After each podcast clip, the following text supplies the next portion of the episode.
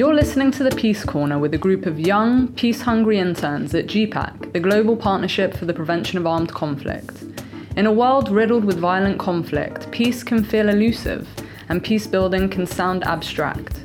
We want to change that with the Peace Corner. Who are the people breaking away from the discourses of hate and violence and transforming the status quo? What personally drives these people to peace building? There are many stories of peace, some which inspire us, fill us with hope, and others which make us hungry for change. Each podcast, we talk to a different peace builder about their own personal experience in the field, from Nicaragua to Palestine and beyond. This is a chance to hear from the people putting themselves on the line for peace, the people who remain steadfast in their pursuit of more peaceful societies, and who, incidentally, are delightful to talk to. So nestle into a corner and listen to the voices making peace possible.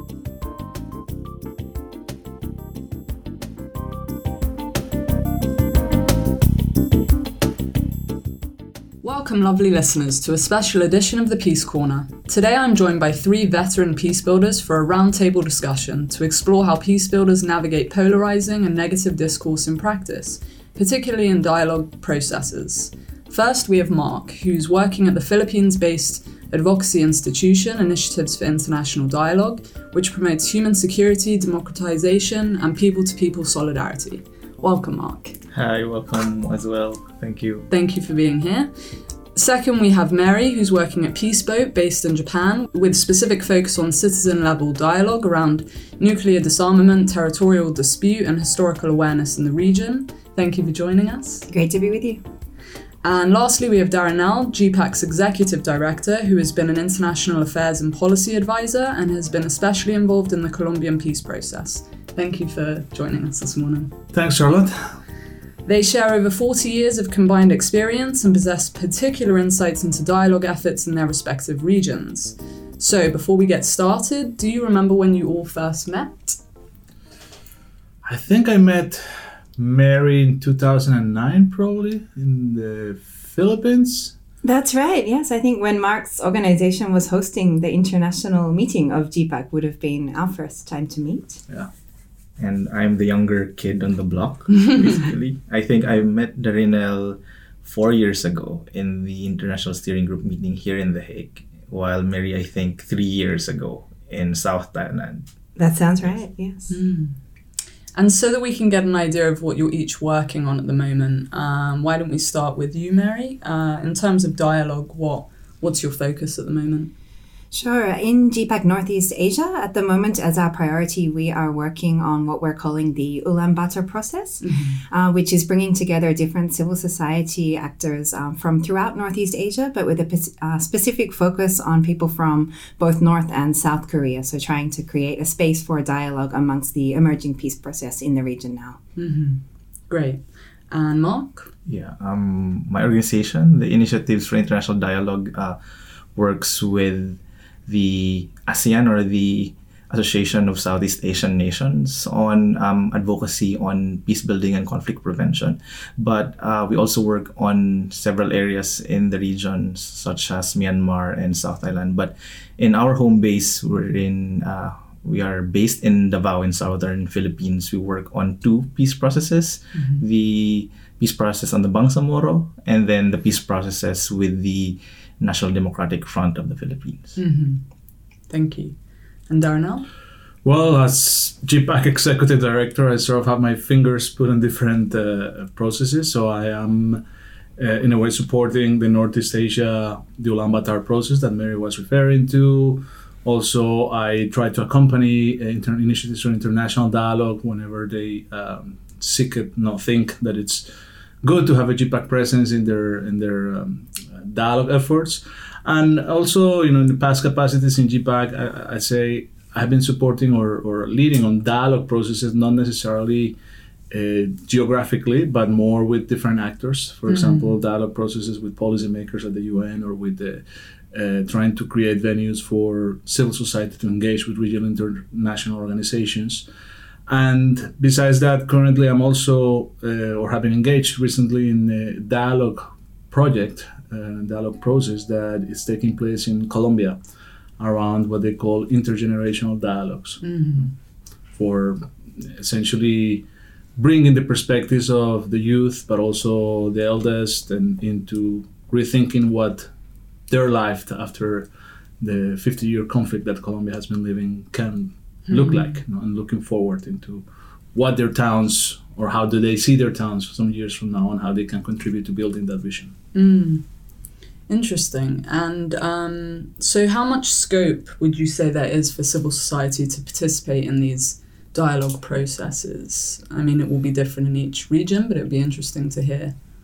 I think our case in Northeast Asia, um, especially when we first began, is there was close to zero space actually available. Mm. Um, very much these issues related to peace and security, and of course the nuclear issue, are very much seen as the space only for state actors.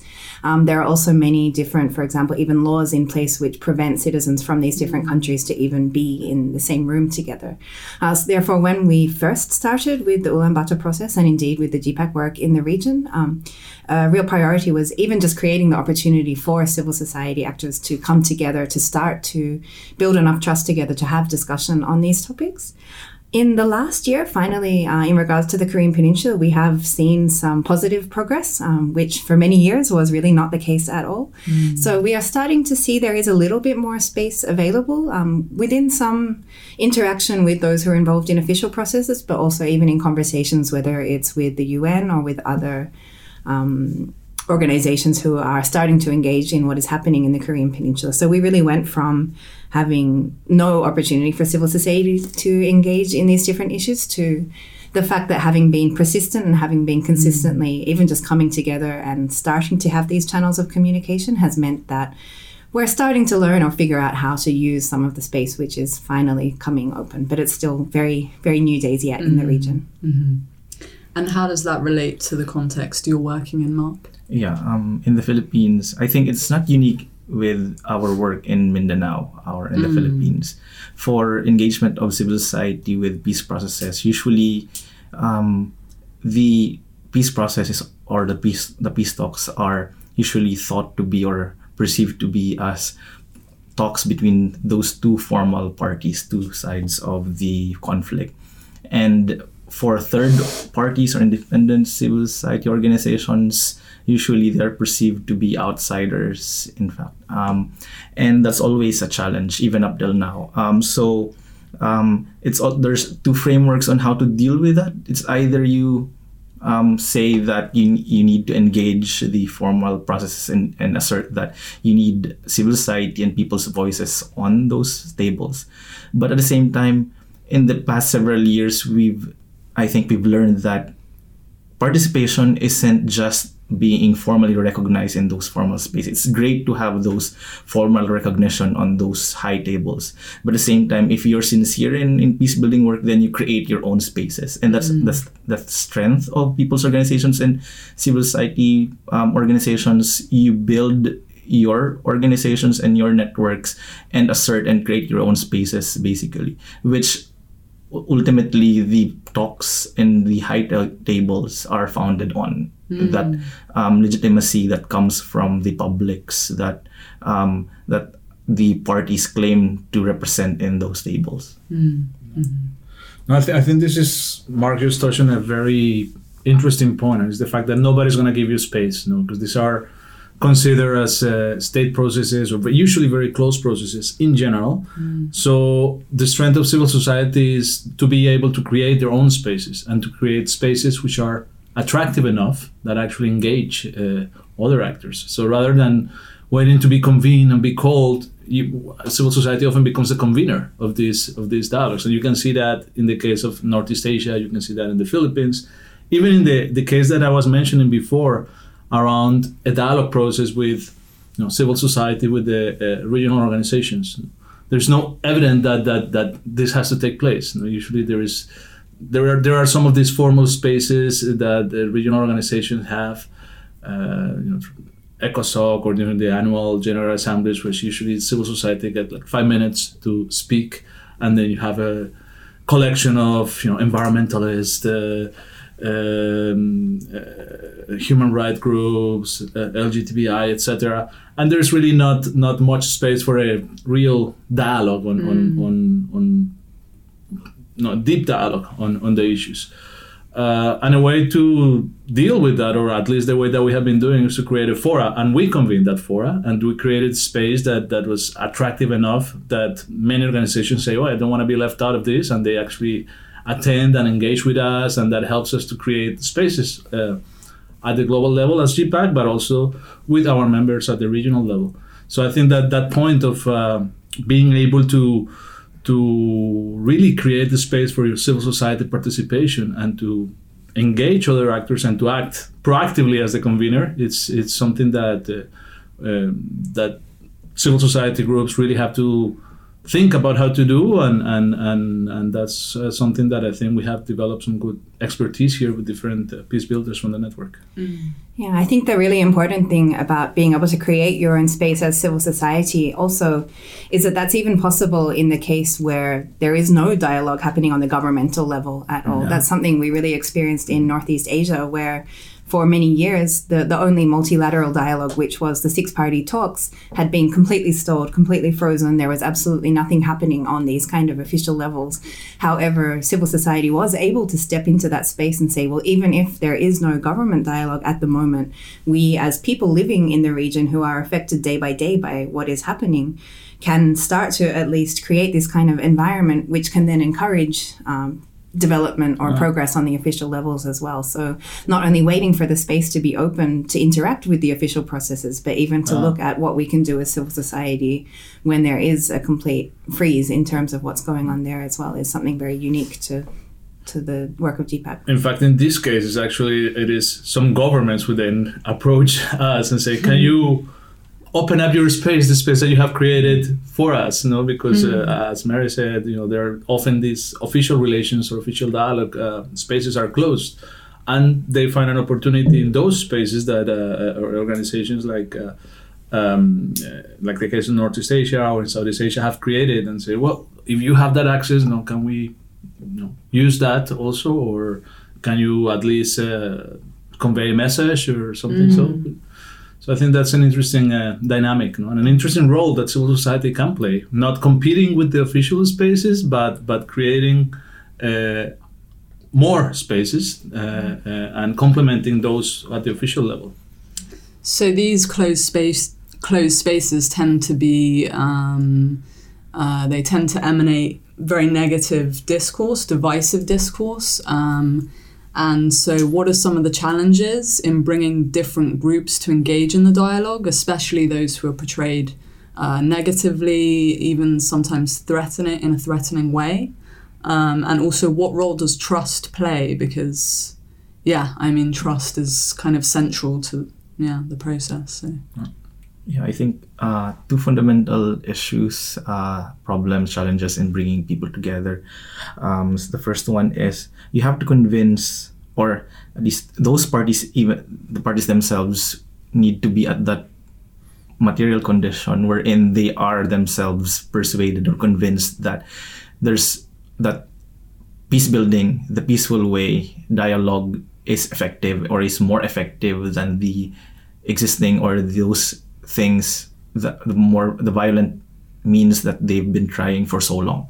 And secondly is if you are the facilitator or the accompanier then you have to build trust among you as an, a perceived to be external actor. Even if which is also contested of course you as an external actor or internal actor. But anyways you have to convince them eh, um, that you are um, here for a common agenda as mm-hmm. theirs, which is find a uh, resolution or transform the conflict um, and build that that trust. And in as any as in in the very uh, peace building or conflict transformation um, definition of of what security is it's about relationship it's about building that trust and so without that it's really difficult to pull people together in the same room even or in the same um, page to talk about certain things without trust among each other and trust to the uh, parties that are accompanying the process mm-hmm. no yeah i think uh, that um, that is key because we the departure point is is not uh, that trust doesn't exist is that actually there's a lot of mistrust that exists. So you actually come from minus something to, to begin working on that. And and first, um, I think the creation of safe space, you know, for, for conversation is like the key, the, one of the first steps. You know? So you have to uh, have the parties that you convene feel comfortable and feel in that they're in a non-threatening uh, space, and that nothing that they would say would you know fire back uh, at them. And, uh, and and then you start a very slow process of uh, simply getting together, talking about anything but what you but you know what you know it's the elephant in the room but you go around the bushes and because it's a process about trust building. You cannot start no i mean in the case of northeast asia and the ulaanbaatar dialogue uh, you could have never start that with oh let's discuss about the nuclear the nuclearization issue because you know, that's like you, know, you start with smaller incremental uh, uh, topics and topics which are of interest for, for everybody and that's the case for, for I think all, all, all, different dialogue processes. And then you start building trust, and, and you have to be aware that it's a process, a long term process. It's going to take years, and that you have to be there for the long haul. Now, you cannot wait for uh, uh, quick gains. Mm. No, you cannot hope for quick gains, but for long term, smaller uh, results, mm-hmm. Uh, which increase as as you progress in the process of building trust. Mm. Yeah, and I think being able to put the priority on ensuring that you do have that that trust and common ownership in the process as well may mean sometimes that the progress can be you know slower than you might wish could be going ahead in these kind of discussions but it can ensure that it can continue in the long term as you said as well.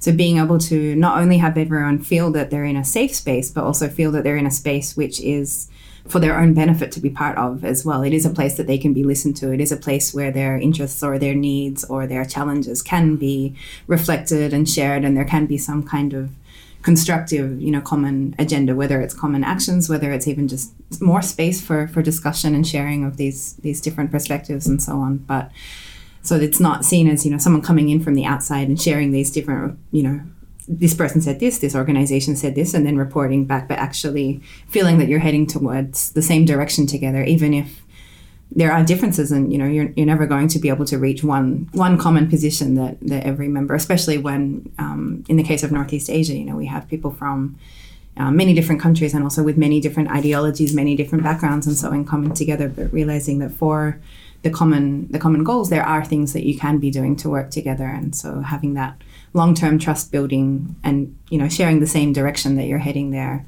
and being willing to come together despite these differences or because of these differences in a way as well is really key yeah. And it's it's challenging because sometimes uh, I've been in rooms where people say what are we what are we even doing here no? mm. why, why, why do we have to talk to these people no? and they have to overcome their own resistance to even just be in the same room mm. no? and uh, and that's a departure point no? and then you have mm. to start working up your way from that. Yeah. yeah, I think yeah the key is um trying to unpack because trust and when you talk about trust and you talk about peoples, for example, building trust among peoples, it is such an immense task. I think the key is uh, to focus on what is workable and unpack that. And so I think that's what um, Peace Boats and the GPPAC Northeast Asia is, have done in the last several years, right? On um, creating that bridges in certain peoples actors that they could reach even if there's no formal dialogue processes yet going on in among the big players mm-hmm. but creating identifying what can you can reach and where you're effective at at least which is related to creating your own spaces i think there's value in being prepared because mm-hmm. at least for me and as an outsider from southeast asia what i can say is the civil society in in in in the Northeast Asia are at least more prepared. If not, they if they believed also the uh, that that belief or that idea that they'd have to wait for the formal process to dialogue. But right now, they they are more in a better position to respond to the fast changes that's happening in their region.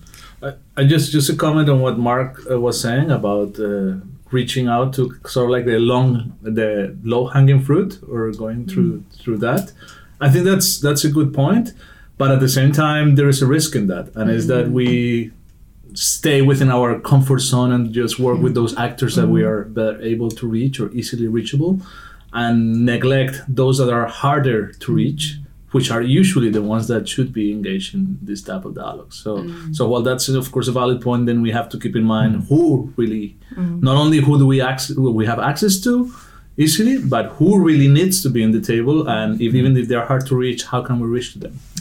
Do you have a specific example of that of a situation where you you sort you did or you didn't reach out to somebody that is potentially or was seen as mm, maybe out of reach? Um, I mean, I'm, I'm curious actually to, to hear about uh, uh, um, uh, the experience of in- initiatives for international dialogue because they do engage with those actors that uh, we see as hard to reach, and they Uh-huh. do reach to them. Yeah. Um, um, when it comes to reaching those, um, I think it's also about unpacking what exactly do you mean by you as the the party who could not reach them.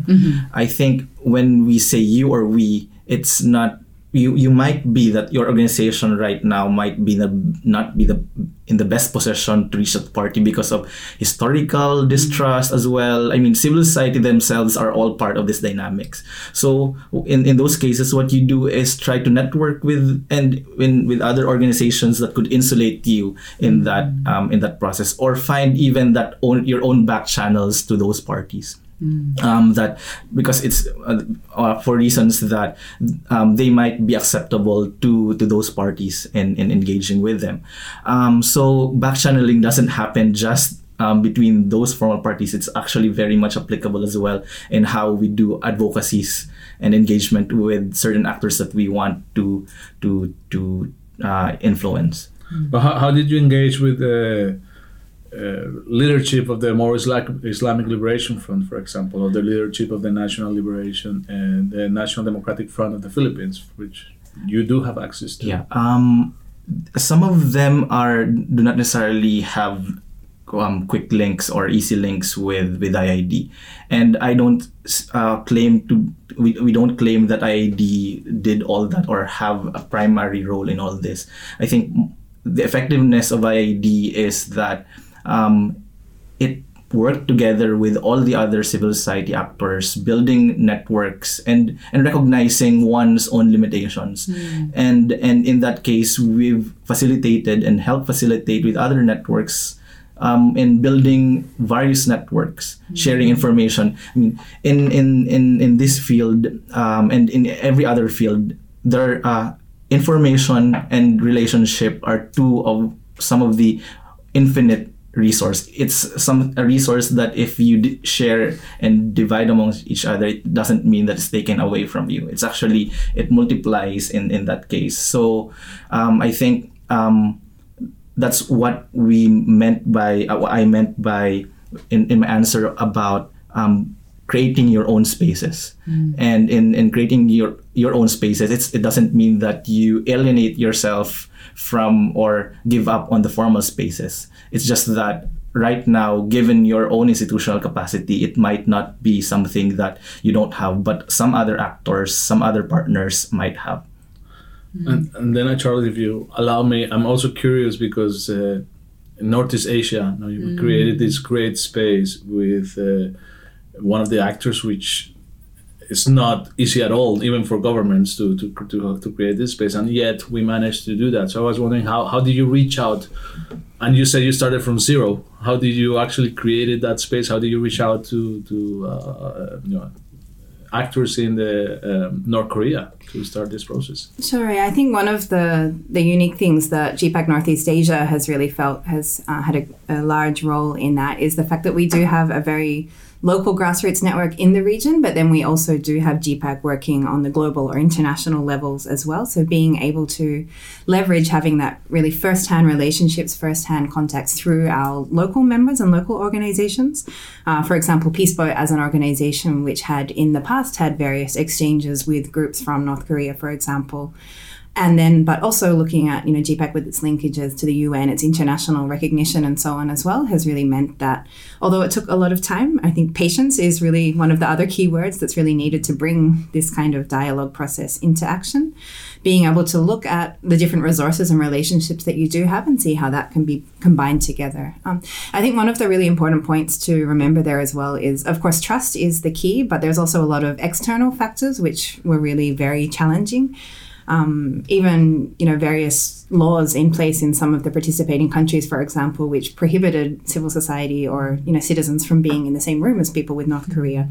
We're still dealing with countries that don't have diplomatic relations with each other. So Japan, where I'm based, for example, doesn't have relations with North Korea.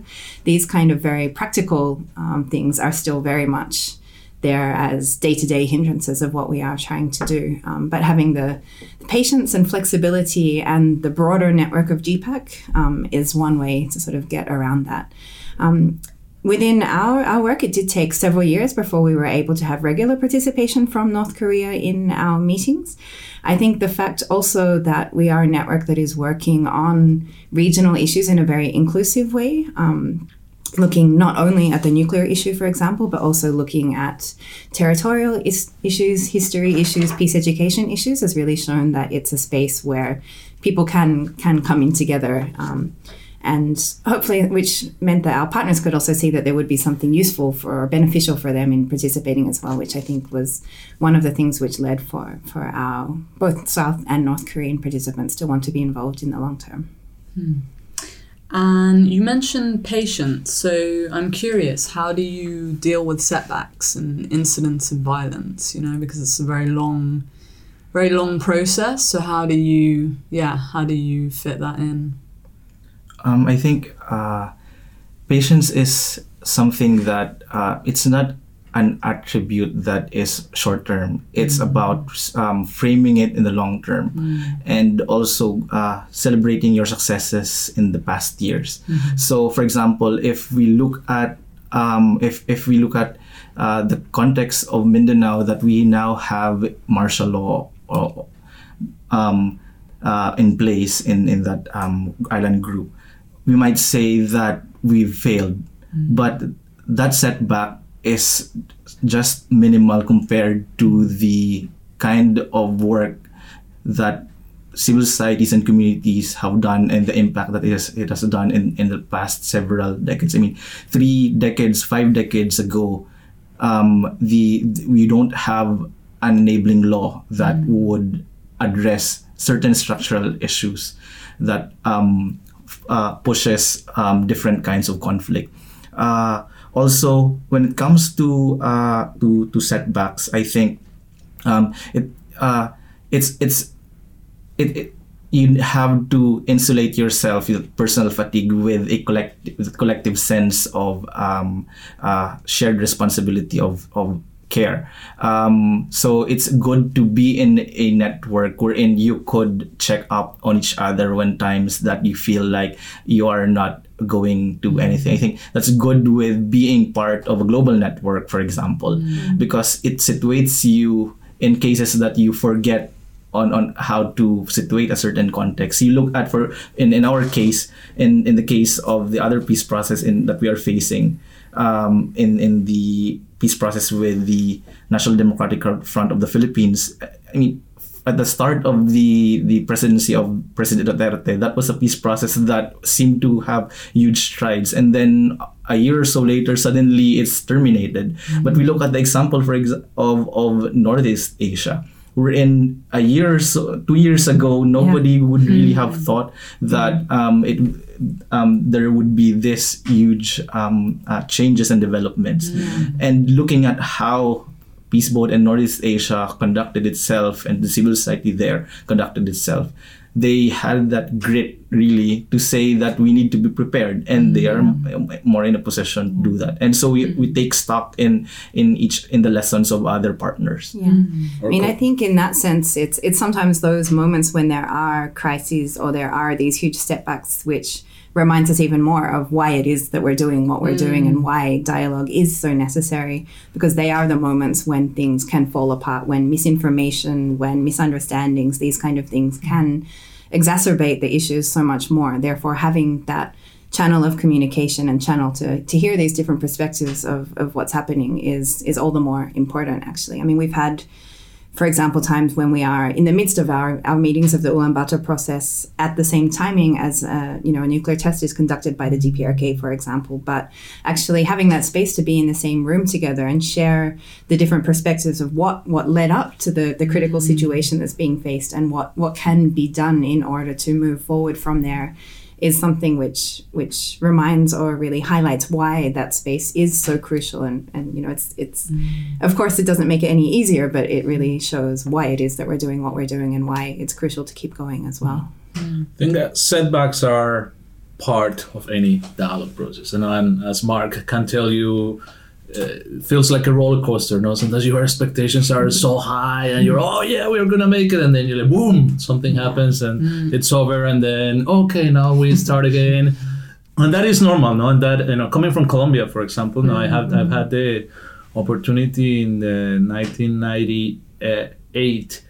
I was uh, working in the Colombian Congress uh, with the president of uh, Congress at the time, who was the lead negotiator of the peace process with the FARC mm-hmm. uh, guerrillas in uh, in 1998. A failed peace process, you know, which there were lots of hopes. The government used a lot of all of their political capital at the time, and it was a big disappointment. Mm-hmm. Uh, but then that set up the stage, in a way, for uh, the success of the peace process that was started uh, um, 10 years later mm. and that um, and that um, well ended up with signing the peace agreement with the with the FARC mm. uh, a couple of years ago so so setbacks are part of part of it are part of uh, part of life but you know you take two steps forward one step uh, uh, behind mm. and you have to you have to know that that's going to happen that comes to the persistence factor that uh, Meri was mentioning is simply that once you engage in a dialogue process, then you have to be there, regardless of the setbacks, regardless of the progress. If, you if there is progress, you're happy. If there are setbacks, you're disappointed, but you're still there.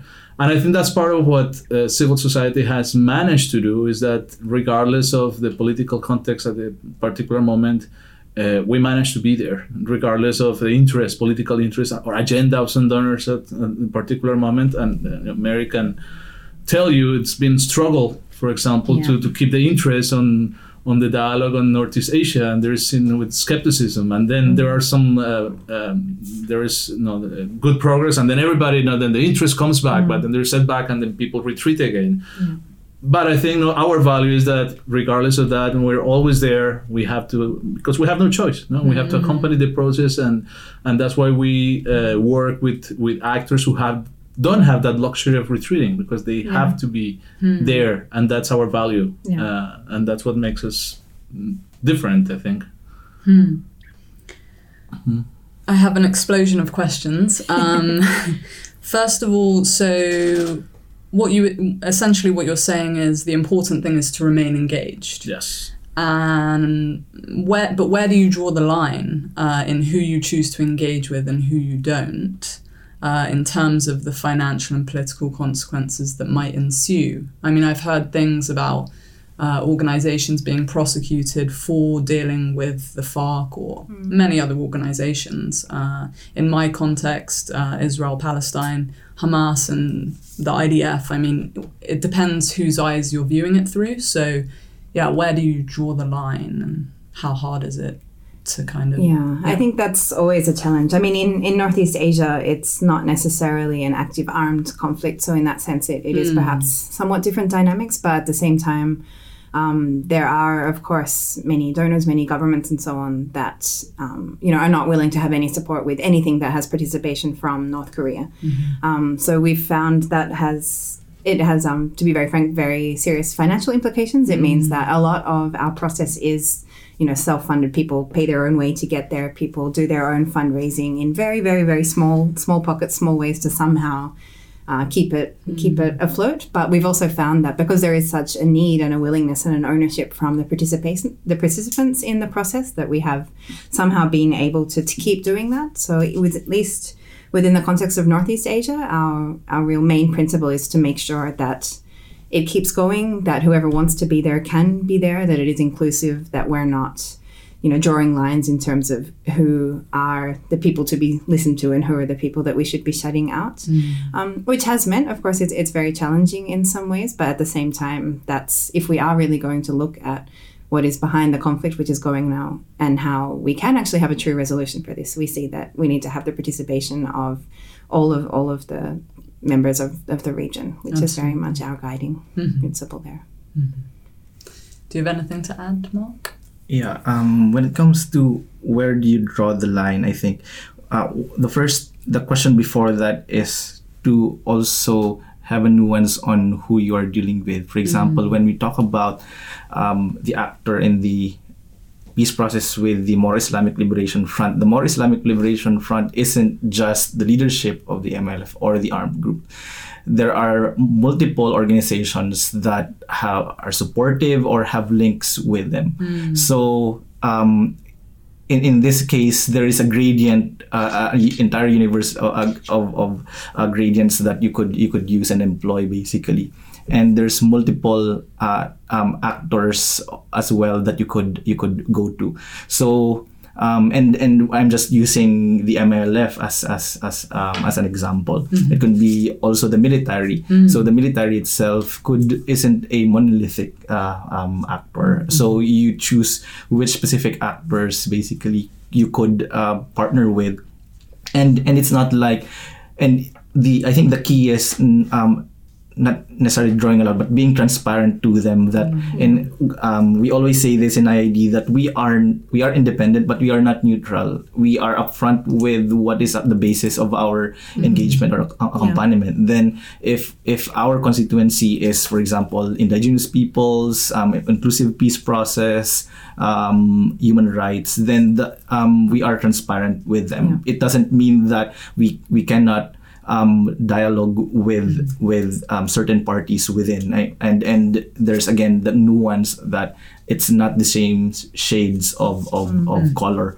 for for e- everyone that is affiliated with a certain um, them, the Yeah. concept of them. Yeah.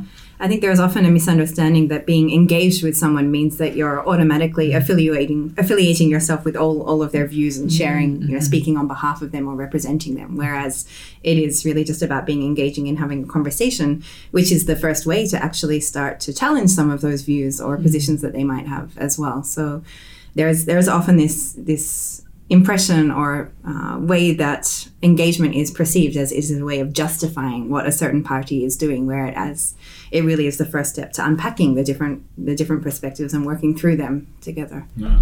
I think that's that's uh, that's a good point because one trend that we're seeing is the um, criminalization of peace building work in a way. You know, yeah. Just just because we're trying to create these spaces and to bring people from different parts of the divide to engage with some of the hard to reach, where Yeah. usually you know, then then it's very easy to label you as traitor or you know sponsoring uh, uh, subversive groups or terrorists even you know and then once you get that label then everything can be Yeah. every, justifiable against you. And and that's i think a very big risk and because that is something that's being more and more used by by by uh, those who want to discredit Yeah. um, organizations and this type of work. And, and that's that's just limiting the spaces for for organizations like ours to do their work uh, and making it uh, making it more more difficult. And I think Yeah. that's a you know dangerous route to go because it increases polarization it increases the us versus them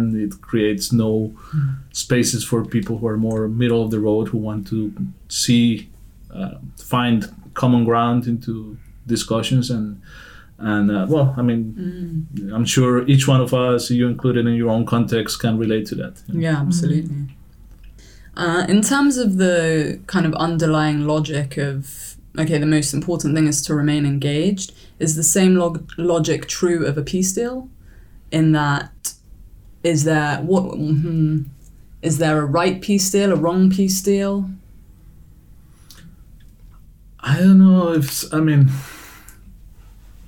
it's right or wrong peace deal like it, it's a process so that's why they call it peace processes so there are it's it's it's it's an attempt to reconcile positions or for some people they will feel they would they might feel not comfortable with mm. certain agreement. Some others might feel more reflected in that. It's it's hard to say. I think the important thing is to keep the, the dialogue going in a way, but at the same time you find some context in which, and I understand in which you see well actually one of the parties is just really has no will to dialogue and might seem like it's just instrumentalizing the, the dialogue to get other. So it's, so there is a fine line that has to be walked there between really trying to engage create those spaces for dialogue. Uh, and, and on the other hand see if there is really no if if this goodwill is being um, instrumentalized uh, by one of the parties uh, and, and and then you might want to rethink your strategy. Always thinking that you want to engage but say okay maybe maybe we have to pause or look for another venue or something if, if, if that is the case because it might hurt the dialogue processes it might hurt you as an organization and your credibility. Uh, doesn't mean that you don't you know, continue with uh, your idea of engaging but simply rethink your strategy on how to do it more effectively. Yeah. On this issue of a correct and wrong peace deal, um, um, just an example, for example, um, in, in the case of the Bangsamoro, uh, 30, 40 years ago, the possession of the majority of the Bangsamoro, especially the actors that um, have that political clout within the Bangsamoro, the uh, Moro Nationalist Liberation Front and the Moro Islamic Liberation Front, their possession back then, sev- several decades ago, was secession. And then right now, it's um, and right now their position is that it's non-secession. They, at least for the MILF, for for their case, they can imagine right to self-determination within the context of the uh, of the Philippine states. Um, in in the case of of IID as an accompanier, the principle that we subscribe to is right to self-determination. But again, if in that right to self-determination, that the meanings that end of of that changes as well um, um, uh, from time to time. And I think the important thing that Darynell uh, said is it's a process. And part of the process, our task is to accompany that process so to ensure that it's as inclusive and as representative as possible. Um, when and several years back, we, it's not in our possession to tell the the partners that your right to self your meaning of right to self determination, which is secession, is wrong. I mean, in that case, they might be right because back then the context of the Philippine state does this allows the legal structure, the economic structure, the political structure does not allow a, a, a realization of that right to self-determination. But the Philippine state in the several years as well also changed.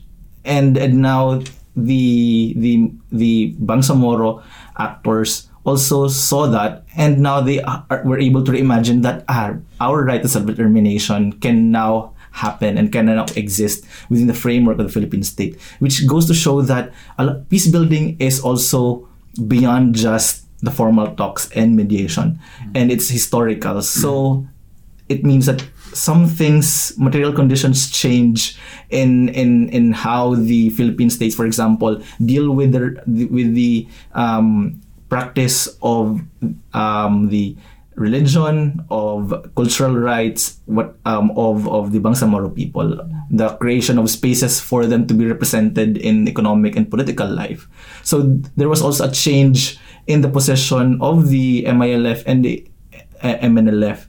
Not and it wasn't negotiated directly through verbal. Hmm. It's negotiated historical. It's changed. It's because hmm. there was a transformation basically of how things and how possessions, how structures were. Hmm. So sometimes you need you need to step back and look at um, a mediation process from from that perspective. I think it's it's important when you're looking into this to to do a, an analysis of the actors that you're dealing with. No, no, we have different tools to do that. One one one uses this image of, a, of an onion, you know, to look at the different capes of what an actor position really is, and uh, no, the first layer saying that the position and the position meaning this is what you say. No, what you say is not necessarily what you think or what you need. No, but it's just what you say and somebody actually rather than an onion said well we should make it a coconut. Somebody from uh, one of our members explaining this. Is like because it's so hard to crack that position. Even if it's not it's so hard to crack the rather than an onion is like a coconut you know the, the, the official position. Uh, but then you move after you move from that then you go into okay what do they really want? Not what is really their position what they really want and what they really want is different from what they really need no? And then when you go into the needs so it's one thing is the interest. Okay my real interest is this. My position is this but my interest is this. But my real need is is this. And then it's very hard to do that analysis and to, to think about okay what is the real need? Because the need is often what is really non-negotiable. The other thing you can you can you can manage you know uh, and that's a bit for you know, what Marc was saying how oh suddenly you know the group talks about self-determination but then they are willing to um, compromise for a solution that but that, that still satisfies their needs their perceived needs. And that's that's i think the importance of doing this analysis. And sometimes we sometimes we we, we stay in the dialogue with the positions uh, and and don't go into the other layers of analysis which are and, and that that's something like you know, it's a process and they will emerge as part of a process and they may take time to emerge but we have to be aware of that you know? A more personal question, um, maybe related to the layers of an onion. Uh, how do you balance your own beliefs with the more kind of diplomatic demands of a dialogue process? If you care to share, if not, that's that's okay too. I think part of it is, and again, it, it comes back to the some of the same keywords we keep sharing, but the dialogue process is a way to have enough trust that you can share your personal mm. beliefs within. Uh, both within the official process, but also in the other conversations that are always happening on the mm. sidelines, which are often the more useful and the more meaningful conversations as well, rather than what's actually being said, mm. you know, in the meeting rooms. And it's only once you reach that kind of point that you can start to actually go beyond those layers, go beyond those positions, and, and start to share both both your personal thoughts, but also, you know, how how this is being seen by by other parties. You know, how this is being seen internationally, especially when you take you know parties that are being you know vilified internationally, for example, being able to share very frankly hmm. um, with them about these kind of things and what that means to you, but also what it means to the overall work as well. I think is only something that can can be hmm. done once you're in that space together. Hmm. So. Well, I, I completely recognize that having that kind of a conversation may go against some principles that other people have, especially if they're coming not necessarily from a, a peace building perspective, but from you know, whether you're looking more specifically on human rights or specifically on these kind of issues. But I think that what's fundamentally beneath it all for me is that unless you have that kind of communication and that kind of space, then there is no way that you will be able to actually share some of these different conflicting issues, share some of these really difficult conversations mm-hmm. that need to be actually addressed if there is going to be any any hope of, of peace in the future. Mm-hmm. I think you know peace is in essence a political process. You know, when you think about building peace, you're thinking about, you know the political set of political arrangements, and uh, peace is uh, and politics is. Uh, somebody said it's the art of what is possible. So you also have to be pragmatic sometimes in, in, in a way, knowing knowing where you want to go, but knowing that that dot in the horizon where you want to reach, you have to take baby steps. No, and knowing that no, it's baby step. It might not seem as much for some people, but but but it is in a way a significant progress. So you have to reconcile and, and also sometimes be uh, be pragmatic uh, um, and uh, be uh, an idealistic pragmatic person. You know, so you're having your ideal there, moving towards that, but but knowing that you have to uh, act within the realm of what is possible in a particular context and in a particular moment. in my case, I only subscribe. I think I'm Gramscian on on this case. Um, in a, in a sense that I apply, and a lot of of peace builders who have backgrounds in organizing and movement building in the Philippines subscribe to the concept that of pessimism of the intellect and optimism of the will, um, and that is putting into con uh, um, events and mediation and conflict, you, uh, situating it in in a historical point of view.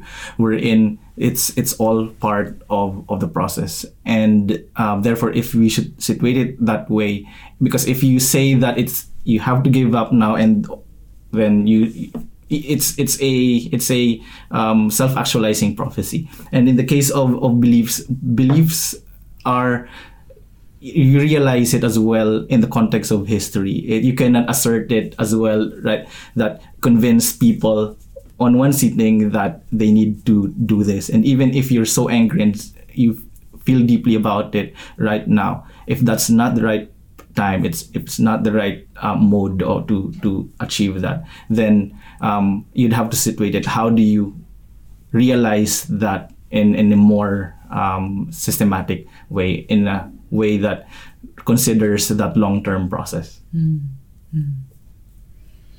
I think I have one more question to sort of wrap up. Um, what are some of the arguments made against you engaging different groups, and how do you make the argument for peaceful dialogue?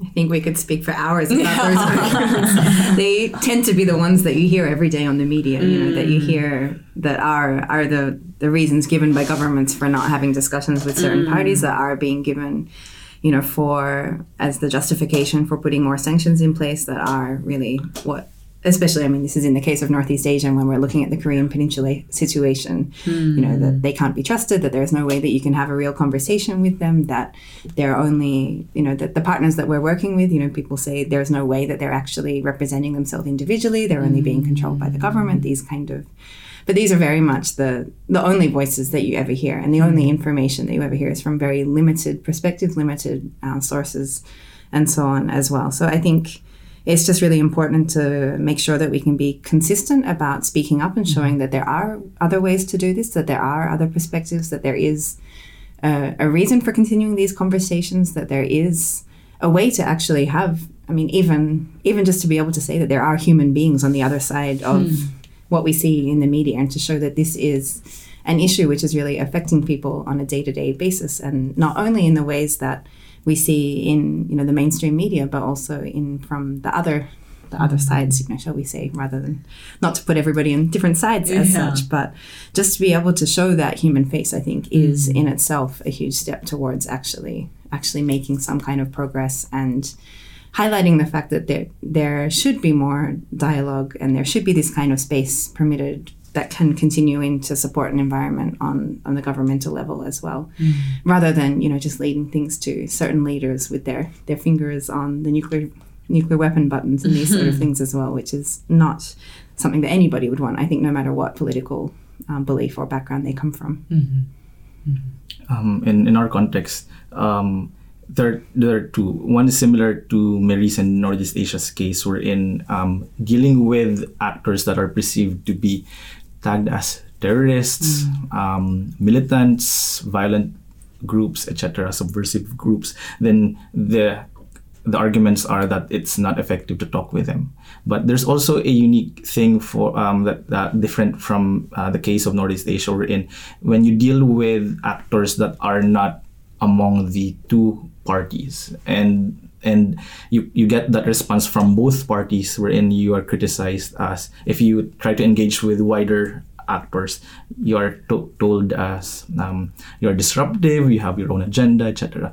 But I think um, you uh, ultimately it's it number one it's it's also about for the case of um, dealing with inclusivity then just have to be true to and transparent about why you do it. Um, and and your mandate and and the principles that you stand on is a principle that um, peace process should be inclusive. On the case of um, the other side which is the continuance of a dialogue um, some things are uh, are not explained in a verbal way, but um, these are explained in a way that manifests itself by um, ac- action or the effectiveness of what you're doing. And some people, and some, and even the public in, in the Philippines, for example, eh, they they don't believe certain uh, the di- on the uh, with the dialogue process but that's already in the in cases wherein uh, the the dialogue is already failing. But right uh, two years ago, in the context of the peace process with the MILF, there was the the Mamasapano um, incident, wherein suddenly the public outcry or the public perception suddenly shifted. But now we are two years um, in in the process. Then we have the Bangsamoro Basic Law, which was frustrated two years ago, which was supposed to be passed two years ago, if not for that incident. So in these cases, you always refer back to to how things unfold and put and and show them that you know what if we had listened to you if if this was a track that we we we we, we took if we said that it's all out war then we wouldn't have reached this position or, or or this or this point. So it's always trying to to flag to the, your public um, those in uh, points in history in the past years that says said that portrays that dialogue is effective I think I think you know in this context of uh, we first we have to be aware that this context are actually highly polarized, you know, and then Yeah.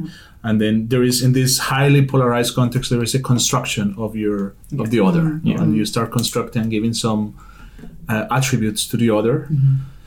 Uh, that usually are that make it very difficult for anyone to engage with the other because how are you going to engage with this? Look at no, in the best case scenario, they're a caricature, Yeah. in the worst case scenario, or they're you know James Bond villain. You know, How are you going to engage with this? "Ah, know, look at it. It's completely unreasonable, and hence, if you try to talk to them, you're also being unreasonable. And so it's very easy to place here the black or white Yeah. uh, uh, spectrum.